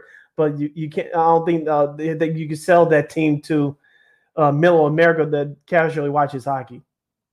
Could be, like I said, it's gonna be tough, but we'll see what the matchup is. If you get Edmonton, that might be the only shot. If you get Edmonton coming out of the West, that might be the only way you'll be able to maybe get Connor McDavid. At least most people know who he is. So if you can get Edmonton and somebody, whether it's Florida or Carolina, or Toronto. Well, Toronto, if you could pray that they come back, but we've seen it happen before. I mean, it's not it hasn't been done, but it's gonna be tough for Toronto. But they're in a tough spot in the NHL. But we'll see. But like I said, more Biz and Talk, and then the steam room. I guess this might be the only way they'll be able to sell it. But but let's take a really quick break. Our girl Christine Manika is on deck. She'll join us right coming up next. I'm sure she'll have her thoughts on the White Sox. Another sports happening still. Second City Sports on SportsZone Chicago. Our girl Christine Manika, KXRB, coming up right after this. This year, my mom got me the perfect bag for back to school. These colorful binders help me stay organized. These headphones are just what I need for studying. These new sneakers are just what I need for the new year.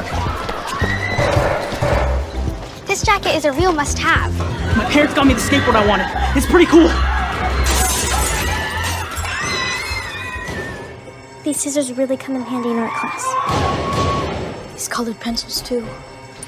These new socks, they can be a real lifesaver.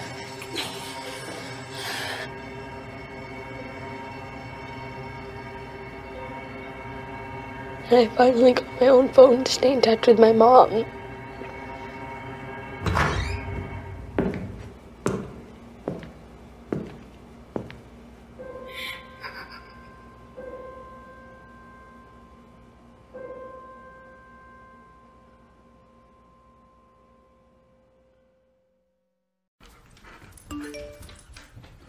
Trisha's having a sleepover tonight. Can I go? I wonder about Lucy's friends. What should I say? I know you're only 10, but one of these days a friend will offer you a drink. And alcohol at your age can lead to so many things. None of them good. So can I go to the sleepover? Lucy, I want you to promise me something. I finished my homework. Bigger promise. If there's any drinking, I want you to say, "No thanks, not my thing." Mom. I promise you, your real friends won't care. Deal? Sure. Really? I promise, Mom. They really do hear you. Did you pack your toothbrush? For tips on how to start the talk, visit underagedrinking.samhsa.gov. A public service message from the Substance Abuse and Mental Health Services Administration.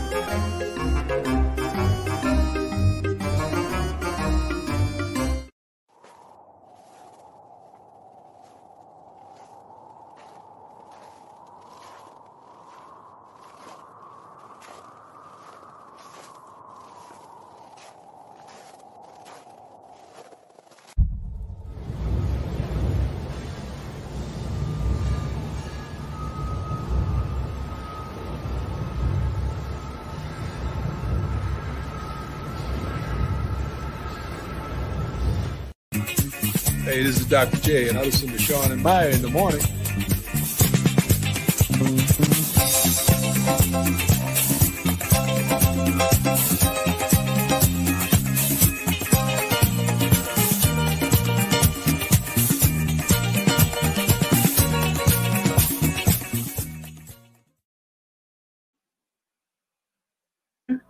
Oh, sorry. Welcome back to Second City Sports on the Monday edition. We're live in living color right here on SportsZone Chicago. I'm Sid. That's Lakeena. You can follow yours truly on the Twitter and the IG at SidKid80. Once again, that's SidKid80. That's SIDKID80. That's SIDKID80. You're following at Kim McGee on the Twitter and at Kim's going to begin on the IG. This is our last segment of the show. Our last segment for today. We have less than a half hour left. You want to get in those last minute, last second questions and comments, you can do so by hitting us up on SportsZone Chicago's Facebook page or SportsZone Chicago on YouTube. Typing in those questions and comments in the comments section. Lakeena will get them up on the screen for you.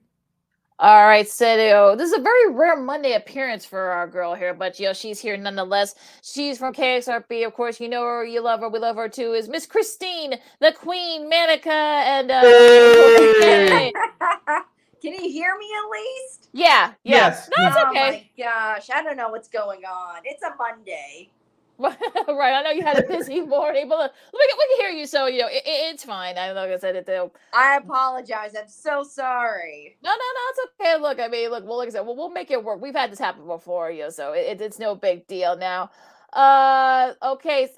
So let's start. We got a lot to talk with you about, Miss Christine. So let's talk about the White Sox first. I mean, they've won two series in a row, which okay, that's great. They scored 17 yesterday, so that's good. But unfortunately, Eloy's out after having an appendectomy, so he's gonna be out about a month. So what do you think about where your White Sox are at this point? I mean, clearly there's been a lot of challenges already this year. I think it started when Tim Anderson got ejected after the third game. You know, it's three games and you're already getting ejected, and then you have injuries. You have some sort of a miscommunication between the farm system and the team itself. So there's a lot of wonky things going on. And with Eloy, I saw that Gordon Beckham tweeted that, do you remember when Jim Thome or whoever it was had the same thing happen and he was back in 7 days? And I am like, that's something to put into perspective. I don't know what the circumstances are, but yeah, it's kind of crazy to see the highs and the really low lows for the team right now. And again, it's only the start of the season. Christine, the Sox record is 4-2 for the month of May following that ugly 10-game losing streak. Talk about Tim Anderson's impact on the team. It really has made a huge difference so far in this last week or so. He has, and you know, it shows that you need guys like Tim Anderson to stay healthy and to stay on that roster and whatever it takes. You know, they don't have Jose Abreu anymore. You know, they don't have those big hitters like they did 2-3 years ago, and now it's Tim Anderson's team. He's one of the top veterans that all the young guys are going to look up to, and as a leader you're supposed to set an example like one. Do you think the Sox have a chance to get back in? They're 7 back right now, and they play the Royals, which has been kind of the house of horrors for the Sox, you know, in Casey especially. So do you think they have a shot at getting back into it? I think they have a shot at getting back into it. Am I going to say that they're going to make the playoffs this year? That's kind of it's a 50-50 shot for them, just because they've had some good wins, and then you've had the losses that kind of make you scratch your head a little bit. I'm just thankful that I actually went to a winning game on Friday for the Angels, so that was refreshing.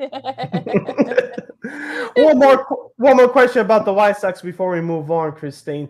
Liam Hendricks, he met the media here in Chicago last week. He talked about his experiences going through the cancer treatment. He's in Charlotte right now on a rehab assignment. He looks like he's going to be back sooner rather than later. We don't know the exact timeline is. If you caught the comments to the media last week, what were your thoughts? Yeah.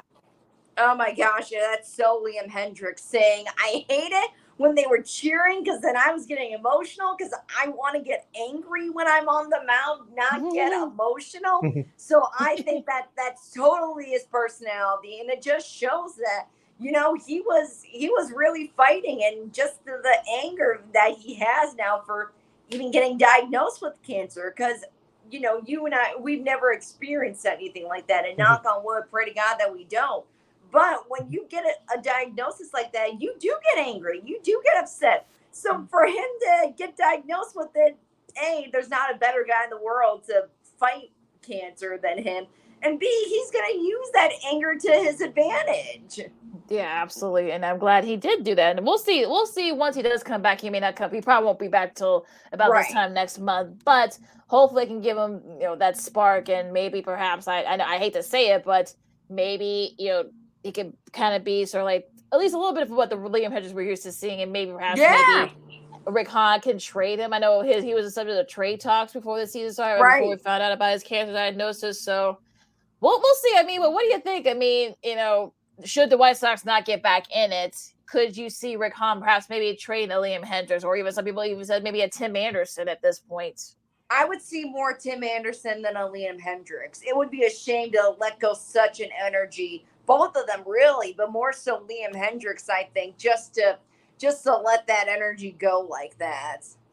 Yeah, according to Bob Nightingale's report of USA Today over the weekend, of course, we all know he has a direct line to the White Sox organization.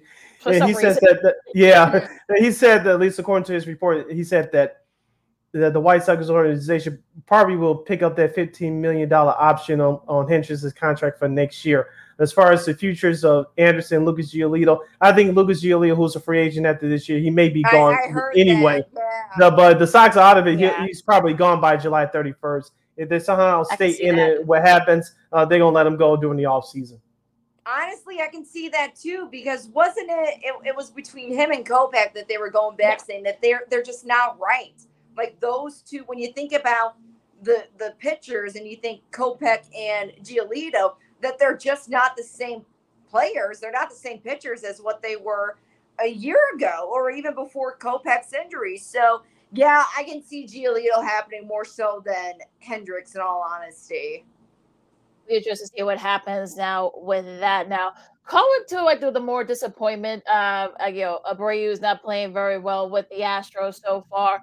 And Wilson Contreras, the crazy things that are going on there with apparently, I guess he's going to be DHing, and now there's some rumors that maybe he may not even play at all. So yeah, what do you think? I mean, all the former, I guess, you know, Chicago baseball players, you know, who's having it worse, I guess. It's a crazy game. It just reminds you that it is a business essentially. It's an entertainment and it's a business, and it just shows that you could be at the top of your game, but once you're in another team, you can either fly to the occasion or not. Yeah, we'll see. As the St. Louis Cardinals have been struggling this year, they'll take on the Cubs tonight at Wrigley Field, starting at 6:40 p.m. Central Standard Time. Christine, staying with baseball, I know you said you were there on Friday. It's the Angels beat the Texas Rangers. Now, the Texas Rangers have been one of the surprise teams in Major League Baseball this year. What has caught your eye, both positive and negatively, throughout this first and now full month of Major League Baseball? Which teams have caught your eye, both positively and negatively? You know, some points when I was watching the Angels game on Friday, I was kind of shaking my head because they were doing some of the plays that the White Sox would be doing. Just silly mistakes and just kind of digging a hole until you actually somehow come up with a win. So I guess the team that surprised me in a negative way is the Yankees. I mean, they're having a great season statistically, but they're last in their division. It just shows how competitive that part of baseball is. So that's kind of surprising to me. I'm still pretty shocked about the White Sox. I don't want to go back on them, but they were really supposed to have a better season than what they're having. And so far, it's not clicking for whatever reason. And there's normally that with growing pains when it comes to a new general manager and whatnot. But this is just a little bit tougher for some reason. I don't know.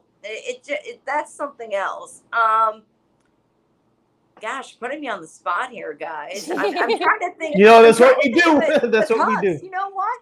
I always give the Cubs such a hard time, but they're actually having a pretty decent season. So I'm going to give credit where credit is due and say that that's the team that's surprising me. You hear that, Cubs fans? Christine's actually giving you some love and no name calling. Yes, I was saying. And she wasn't being condescending either. She was actually being very sincere about it. No, so. I am. Seriously. I think Cody Bellinger did something for them. Yeah, absolutely. I think everyone can agree on that. You know, we'll see if Matt Mervis can be, you know, sort of like that guy. You know, he had a solid showing in that Marlins series. So we'll see what happens with that. Now, I want to switch gears here and, you know, go to the hardwood and talk some NBA playoffs. Any surprises so far? And, you know, like, same thing, your positive or negative, your surprises? God, I love this Laker and the Warrior series going on right now. I think that's great basketball, and I was joking that they have the easiest commute out of any teams right now playing. They just got to go from one side of the state to the next side of the state. So I think that's kind of funny. And yeah, I just think that's some good hometown basketball, because if you're talking about a home team, you might as well be cheering for the state of California. So I think that's pretty awesome.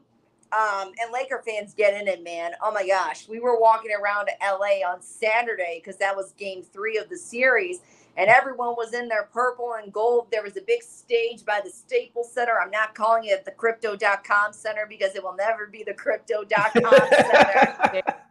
But it's just a really cool atmosphere for game day for Lakers fans, and even for Golden State fans. They were giving away Golden State shirts too. So yeah, that was pretty fun to be around. Yeah, I was gonna ask you. That was going to be my next question to you, Christine. What was the atmosphere around the city of Los Angeles? Because it depends on the season. It's a Dodger town when it's baseball season. When of course when basketball season, it's a Lakers town. Talk to us a little bit more. What you and Chris, your soon-to-be husband, experienced over the weekend with the Lakers Warrior series in town. Yeah, I think it was great. I mean, you could tell that everyone was really excited. And again, you see the Shaq jerseys, of course, you see the Kobe jerseys, and just it's a great atmosphere, and it's a great thing for Los Angeles and for San Francisco too.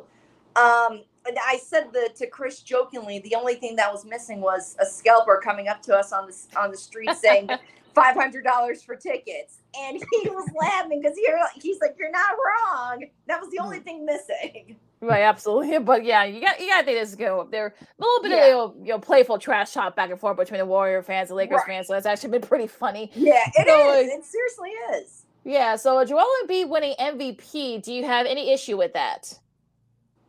Not at the moment, I don't. Right, that's true. You know what? Let's switch gears here and talk some NFL draft. We haven't had a chance to talk to you after the Bears after their draft. So, did you like the Bears draft class? You know, was there like some picks that kind of made you scratch your head, or just it's just in general the whole NFL? I think that the draft in general was very predictable this year, and that's not said too often. But this year it was pretty straightforward when it comes to the Bears. It was surprising, though. I will say that they went down to the 10th pick from go. That was just a weird last minute. That was just weird, in my opinion. But I think they got it right. I think they actually got a good draft class this year. Instead of going for, you know, the wide receiver or the quarterback, you know, all those shiny positions, they went for what they needed. And for that, that's very smart, very smart. Speaking of your franchise quarterback for the Bears, Christine, Justin Fields graduated from Ohio State yesterday. Graduated from college, receiving his degree in finance. Give us your thoughts about that. I thought it was a very cool moment.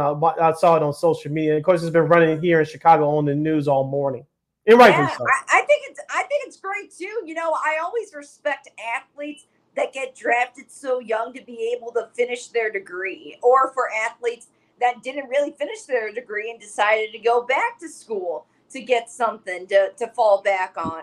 Cole Kmet, he's doing the same thing, or if not, he did graduate from Notre Dame and getting his degree finished up and whatnot. So I think that's great.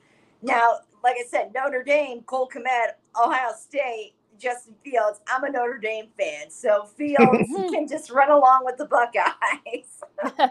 We'll also do another shout out to the latter part of what you said, Christine. Ray Allen, who I thought he got his degree already. Yes, he did get his degree. Yeah, which is weird because I thought he'd already gotten it like years ago. After I think the second team championship, because I know he only said he had like a couple of classes after he left UConn to go to the NBA. So I thought he already had his degree, but Larry Fisher reported that he got his degree. So good kudos to him as well. So, yeah, I mean, look, it's never too late to go back to school. I know that was, about 20 years since, a little over 20 years since Ray Allen was there. So I guess it's never too late to get your degree or anything for that matter. So kudos to both him and Justin Fields. So, yeah, that was pretty cool. And when I saw the pictures of both of them yesterday.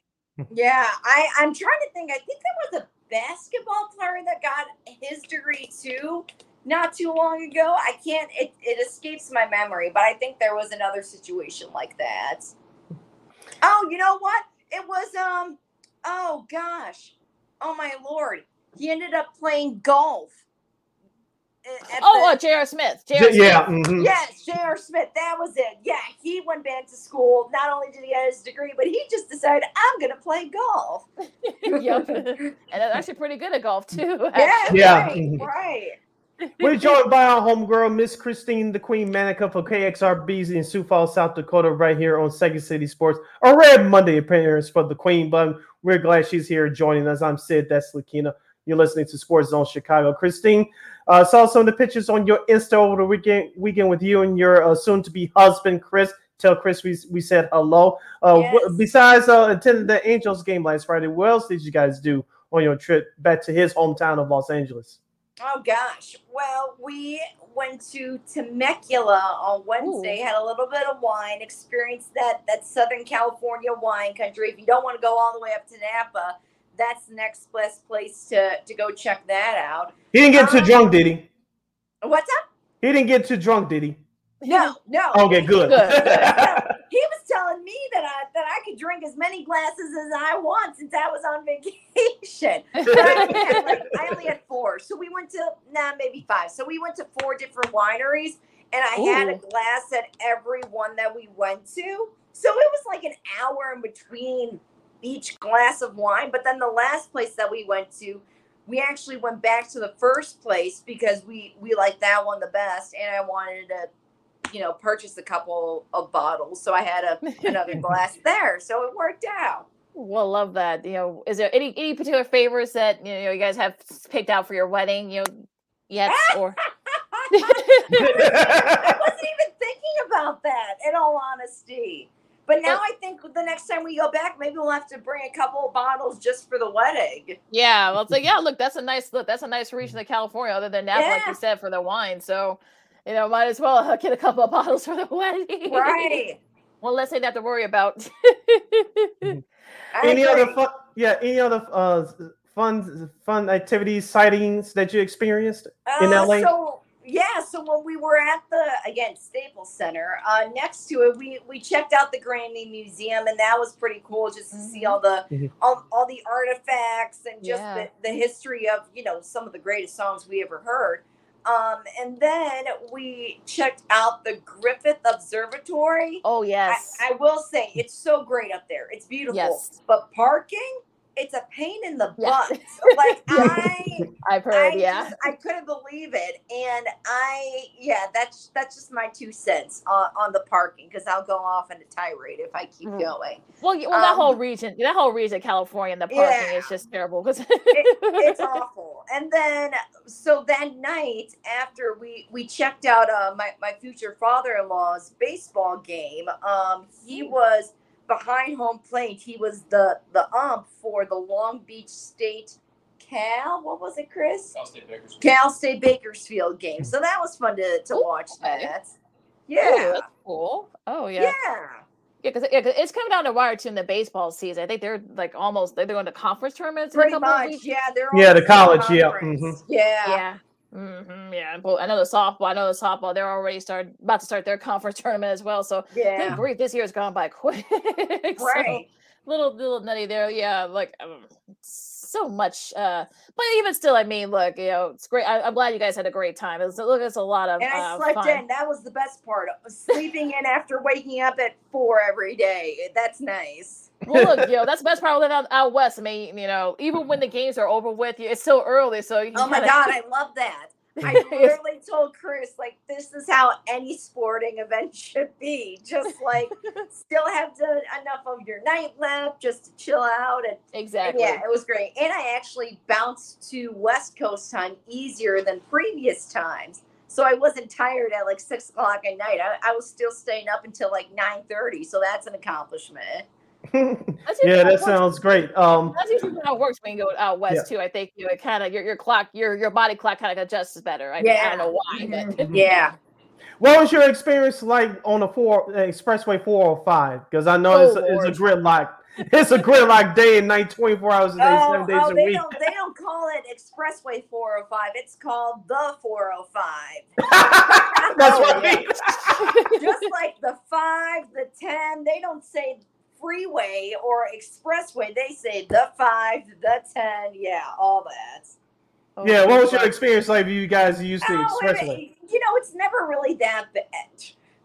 Let me put it this way: the times that Chris is giving me the look saying it was bad. It was bad on Saturday, but other than that, it wasn't terrible. Like the times that I've been to California, it hasn't been like awful. I haven't been in standstill traffic. So yeah, it was moving at least. Right. Okay. Well, you're lucky there. Small pictures, I guess, in the 405. But no, Chris was giving me the look saying, no, it's bad. But in general, it wasn't like standstill traffic. It was moving. Even still, still, look, anytime you can go through that without hitting the bumper traffic, I mean, that's always a good thing, right? So, and the funny part is with California traffic is that you'll be in traffic for about 5 minutes, and then all of a sudden you're moving. It's like, what was the point of that? The little slowdown thing, I guess. That's what they call it. Down there now. Any sports media news, Sid, that we got? Now that we got a few more minutes. I saw over the weekend that Reggie White will. There's a 30 for 30 documentary that's taking place right now. It's in its early stages with ESPN. ESPN creators are trying to see how they're going to do this. Of course, Reggie White. The Pro Football Hall of Famer, he passed away in his sleep in 2004. Of course, I believe he's still the NFL all-time sacks leader, if I'm not mistaken. Yep, I believe so. I'll look it up. I think you can check up on that. But there's going to be a 30 for 30 documentary made about him. I know NFL Network / NFL Films did Football Life about him and the late Jerome Brown. They were teammates in Philadelphia in the late 80s, early 90s. They did that about a decade ago, which I thought that documentary was very good. But ESPN is going to now take his turn on making a 30 for 30 doc about the late great Reggie White. Yeah, he's actually number 2. I think, remember, Bruce Smith now has that. Bruce Smith, that's right. That's right. Yeah. Mm-hmm. Yeah, he's actually right behind him. But yeah, I mean, it should be interesting, though. I think, I know his family, I know his wife especially have been advocates for sleep apnea. That's what, sadly, what he died of, when they did the autopsy. Mm-hmm. So this should be interesting once they do finish. I know he was a great player at Tennessee. So we'll see how far they go, and I'm sure his family will be much involved in that development of that 30 for 30. So we probably will see it again to probably maybe like early next year or something like that, maybe right before the Super Bowl, perhaps. You would think. Yeah. Right. Well, actually, it could be a delay in the NFL scheduling. Apparently, Peter King's reporting that. It was supposed to be this Thursday, May 11th, but I guess there might be some delays, according to Peter King, due to, like, I guess, various, prime time and, stuff, especially with the holiday games, especially where they're falling this year. So I guess it's probably why we're going to see maybe a delay in the scheduling release for the NFL. They haven't made an official announcement yet, but that could be it. And also, too, I guess the Chiefs don't want to play the Bears in Germany. What? I thought Andy Reid was like, give me a bratwurst and a beer and I'm ready to go. Well, I guess the revenue, because you're going to have a lot of Bears fans, you got a lot of ex Chicagoans, that live in KC. I guess they don't want to on the revenue and such. It's not just the Bears. I think there are a couple other games. They suppose the next 2 years they're supposed to be playing a home game. I guess that's a home game loss. we could play those games overseas. So maybe that's why they don't want that. I don't know. Yeah, because I think that's the home game. That was a home game for the Chiefs. Yep, and it also too, the next 2 years they're supposed to have a home game in to play in Germany, so that's probably why they don't want the back to back. Maybe next year. Andy Reid is going to be very disappointed. Well, look, it's bratwurst and beer. I mean, my goodness, but yeah, I mean, that whole crazy thing that's happening with the NFL schedule releasing and all that other stuff that transpired. Here's what I wanted to ask, Christine, since I know we're running up against it. Aaron Rodgers now a new member of the New York Jets, which we all thought it was going to happen at the draft time, which it did.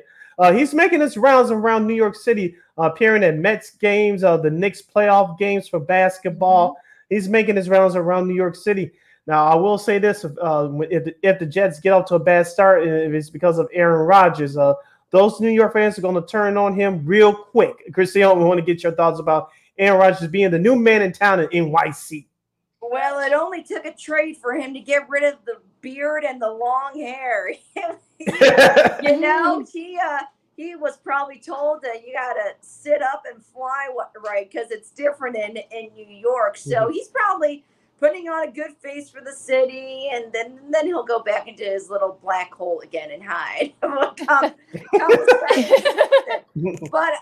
no, we all knew that it was coming, the trade, but it just wasn't definitive about the deal, how much, and all that stuff.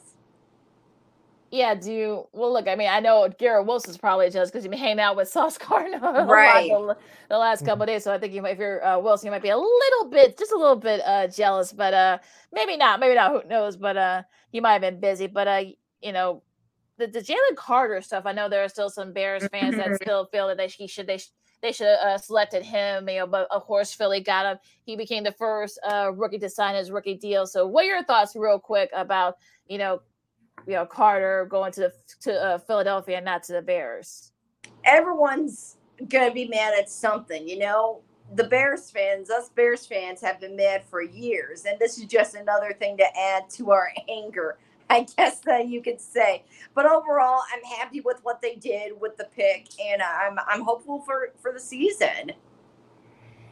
All right, Christine. I wanted to ask you about this since you were in LA over the weekend. Did you and Chris run into any Dodgers fans? Because I know they played the San Diego Padres in San Diego over the weekend. Did you guys run into any Dodger fans? I saw a lot of Dodgers jerseys, but since we were in Anaheim and it just that SoCal area for a lot of our time, a lot of Angels. Orange County. Yeah, exactly, Orange County. No, yeah, the Los. Well, that's why we call the Angels Los Angeles Angels of Orange County. Right. Yeah.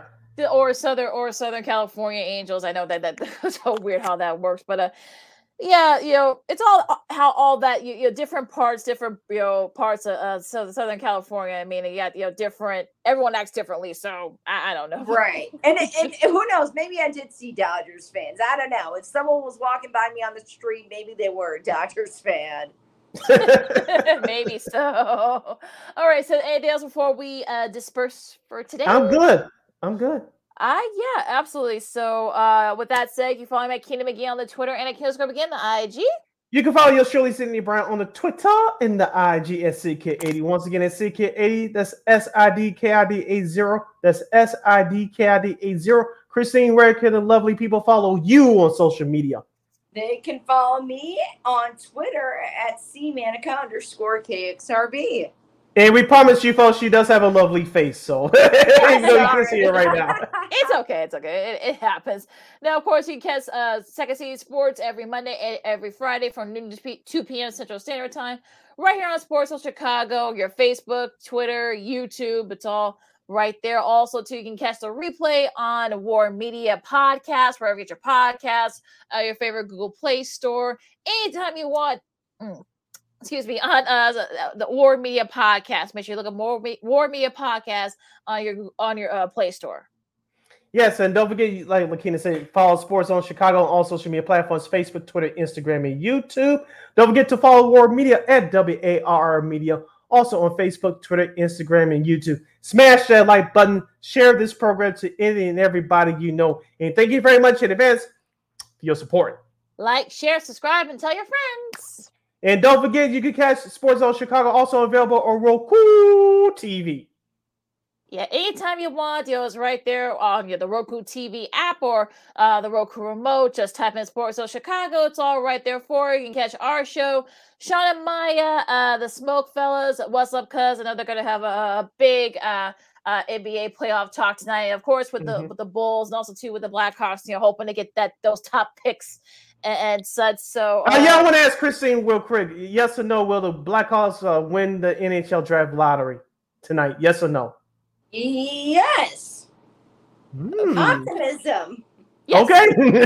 Positive vibes. Okay. Thank you, Christine. Positive vibes. We're sending those positive vibes out there to those ping pong balls. All right. We're going to go left to the Hawks. You know, of course, you know, we want to thank our girl, Christine, for joining us today, as always, for a rare Monday appearance. You know, always happy to have her on regardless. But for Christine and Chris, and Sid, I'm Lakeena. This is Second City Sports on SportsZone Chicago, and we'll see you guys on Friday. Till then, go Sox! Holla!